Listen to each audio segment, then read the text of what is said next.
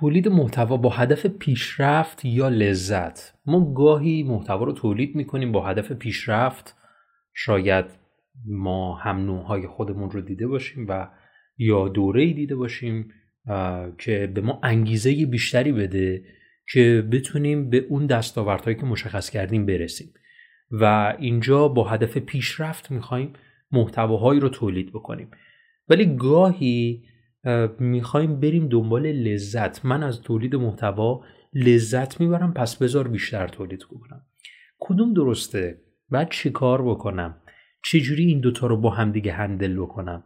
اینو چیزایی که می‌خوایم در این اپیزود بهش پاسخ بدیم.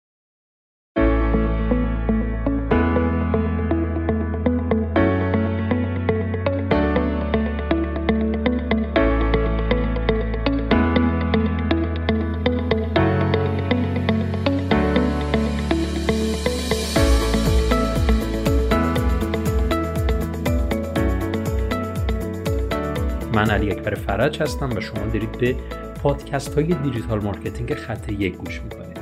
پادکست های دیجیتال مارکتینگ خط یک پادکست های تجربه محوری هستند که به شما کمک می‌کنن در یک زمان کوتاه تجربه ای در رابطه با اون سوال کلیدی و ریشه‌ای به دست بیارید که می‌تونه بهتون کمک بکنه در روند تولید محتوا و کلا کارهای دیجیتال مارکتینگ خیلی حرفه‌ای تر اون کار رو دنبال بکنید. بریم سراغ پاسخ به این سوال که چگونه کی ما حرفه ای میشیم؟ اول می‌خوام به این سوال پاسخ بدم. ما کی حرفه ای میشیم؟ اگر من به شما بگم هیچ وقت حاضرید مجدد به صورت منوال همینطور تولید محتوا رو انجام بدید ببین یه سوال خیلی مهمه. فکر کنید که یک در یک دریایی هستید و به یک جزیره می‌رسید که خودتون رو خودتون محتوا تولید می‌کنی؟ بزرگان تولید محتوا تولید محتوا رو یک درمان می‌بینن.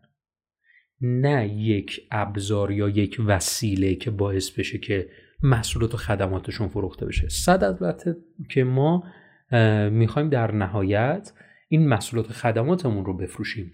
ولی در وهله اول این رو به صورت درمان می‌بینن.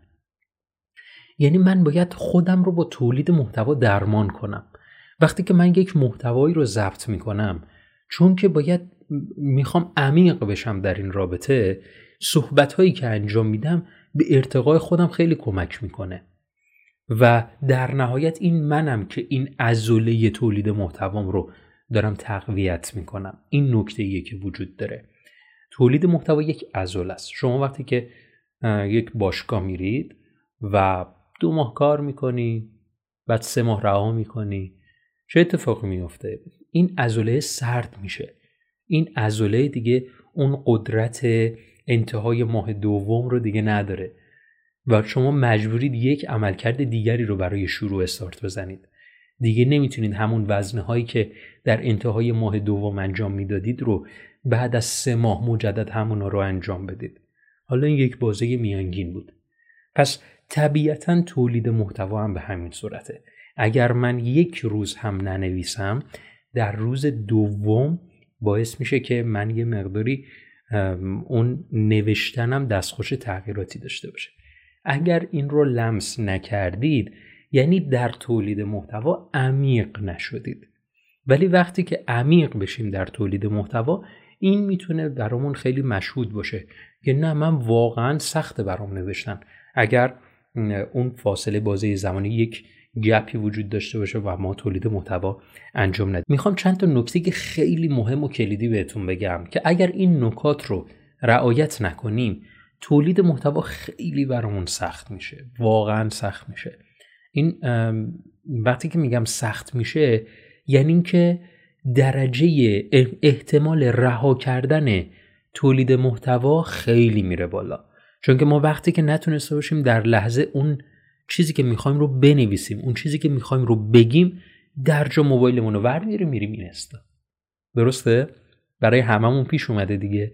وقتی که داریم یه کاری رو انجام میدیم چون نمی‌تونیم به یه چیز ذهنی می‌خوریم که نمی‌دونیم الان مثلا چه چیزی بنویسیم در جا میریم سراغ یک کار دیگری که می‌تونه یک پاداش خیلی سریعی بهمون بده. اون پاداش سریع اگر مثلا یک پست اینستاگرام باشه و اون رو شما مصرف بکنید یک حس خوبی رو دارید. آره من دارم الان یه کاری انجام میدم. و وقتی که شما ما یعنی کلا دارم میگم و وقتی که ما میریم سراغ محتوا به یه جایی می‌خوریم که نمی‌تونیم ادامه بدیم اینجا ذهنمون اتوماتیک باید یک تشویق بهش داده بشه که باز بریم سراغ مسئله بعدی. بریم سراغ نکته اول که خیلی مهم هستش. نکته اول اینه. ما نیاز داریم مدل های تولید محتوامون کاملا متنوع باشه. یعنی مدل های تولید محتوامون اگر متنوع نباشه شما تکرار دارید انجام می‌دید و این تکرار برای شما جذابیتی نداره. درسته. خیلی درست شنیدید. جذابیت برای ما.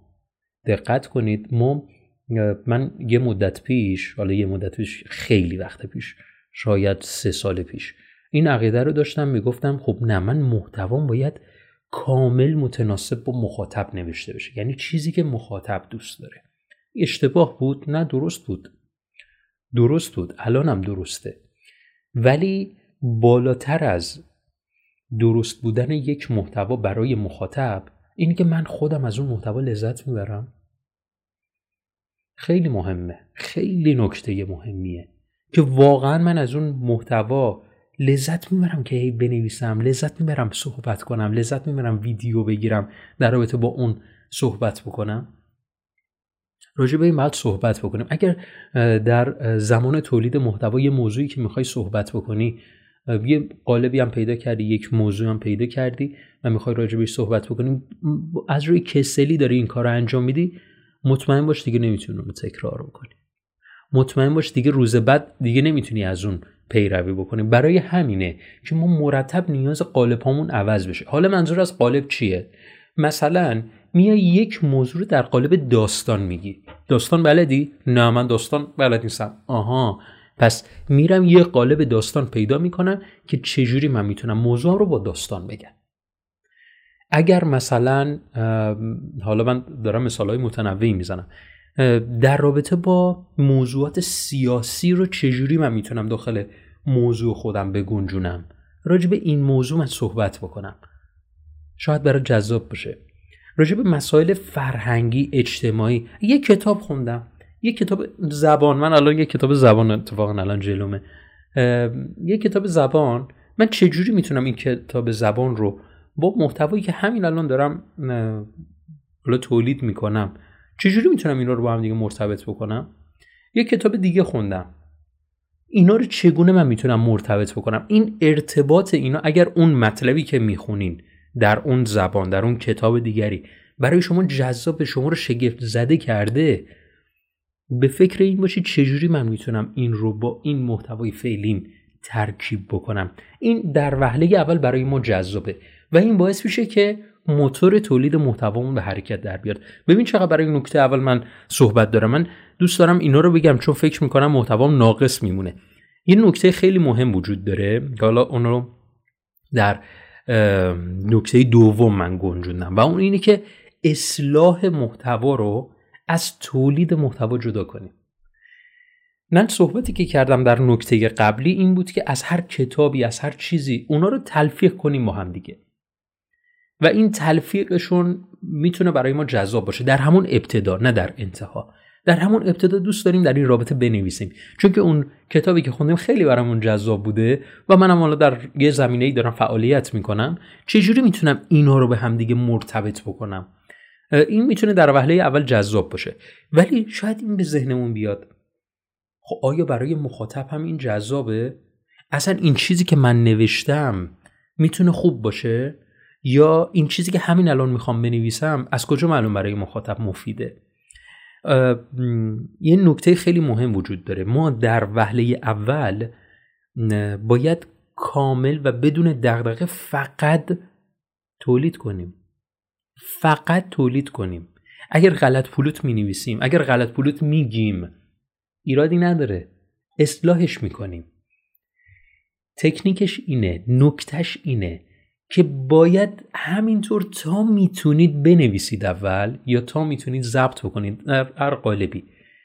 بعدش به فکر اصلاح باشید. و منظور از اصلاح می‌تونه در پادکست یا ویدیو اون صحبتی که کردید رو بریده بریده کنید آقا اینطور نمیشه. اینطور مخاطب ابتدای ویدیو یا اواسط ویدیو می‌ذاره میره. بره. ببین اینجا من باید اول خودم رو تقویت کنم و شما اگر از این مدل پیروی نکنید یقینا نمیشه به اون حد تعالی برسید که فرد میاد یک ساعت ویدیو ضبط می‌کنه بدون توپق. یک ساعت میاد می‌نویسه بدون هیچ ایرادی. اصلا چک نویسهاش هم انگار کتابه. افراد بزرگ این گونن افراد بزرگ این گونن ولی برای اینکه به اون درجه برسیم ما باید خیلی راحت تر و با آرامش بیشتری بریم جلو. پس ما میایم همینطور تا می‌تونیم تولید کنیم بعدش اصلاحمون رو انجام میدیم. این اصلاحی که می‌تونیم انجام بدیم در متنها که کار بسیار ساده تریه در پادکست ها و ویدیوها می‌تونه با برش هایی در ویدیو همراه در ویدیو یا پادکست همراه باشه. نکته سوم در هر صورت باید محتوامون رو نشر بدیم. این تعهد رو نسبت به خودمون داشته باشیم. در هر صورت ما محتوامون رو باید نشر بدیم. اینکه من اول محتوا تولید می‌کنم بعدش اصلاح می‌کنم و بعدش نشر میدم سه گام کلیدیه که خیلیا تا گام اصلاح میرن جلو و به گام نشر نمی‌رسه. و ما باید تا می‌تونیم اون حداقل چیزی که می‌تونیم حتی از اون محتوا در بیاریم هم منتشر بکنیم. این انتشاره که به ما کمک می‌کنه که خیلی حس خوبی نسبت به خودمون داشته باشیم. من خودم رو دارم میگم. من از زدن دکمه انتشار خیلی لذت می‌برم. اصلا دکمه انتشار مثلا درون وردپرس یک پستی رو ایجاد کردم می‌خوام یک مطلبی رو ارسال بکنم. متوجه شدم که خیلی دوست دارم روی این دکمه انتشار کلیک کنم. وقتی که یک پست اینستاگرامی رو مثلا طراحی می‌کنم اون دکمه آخرش که می‌خوام بزنم منتشر بشه حس خیلی خوبی دارم. متوجه شدم انگار تکلیف خودم رو انجام دادم. آها من منتشر کننده یه محتوا هستم. فقط حرف نمی‌زنم. منتشر می‌کنم. حالا بقیه موارد هم به همین صورته. این چیزی بوده که من تجربه کردم. می‌خوام شما هم این تجربه رو داشته باشید که این انتشار رو باید داشته باشیم که حالا تداومش هم به کنار که حتما باید به همین صورت باشه.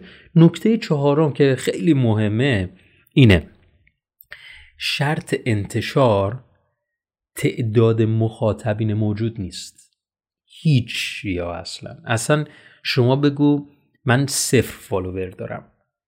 اصلا مهم نیست. من می‌خوام نشر بدم. اگر اولویت اول شما لذت باشه پاسخ به سوالی که من مطرح کردم. اگه اولویت اول شما لذت باشه از محتوا داری لذت می‌بری و تکلیف خودمون رو در راستای تولید و ترویج محتوا انجام دادیم. پس میایم در اصل اولویت اولمون رو لذت می‌بریم و بعدش در نهایت این حال خوب رو در خودمون ایجاد می‌کنیم که پیوسته و مستمر محتوا تولید بکنیم. و این پیوسته و مستمر اثری که بر جا می‌ذاره تعداد مخاطبین بیشتر شاید فروش بیشتر و چیزهای این چنینی باشه واقعا ما باید به دنبال لذت باشیم و این چیزی هستش که باید از اون پیروی بکنیم.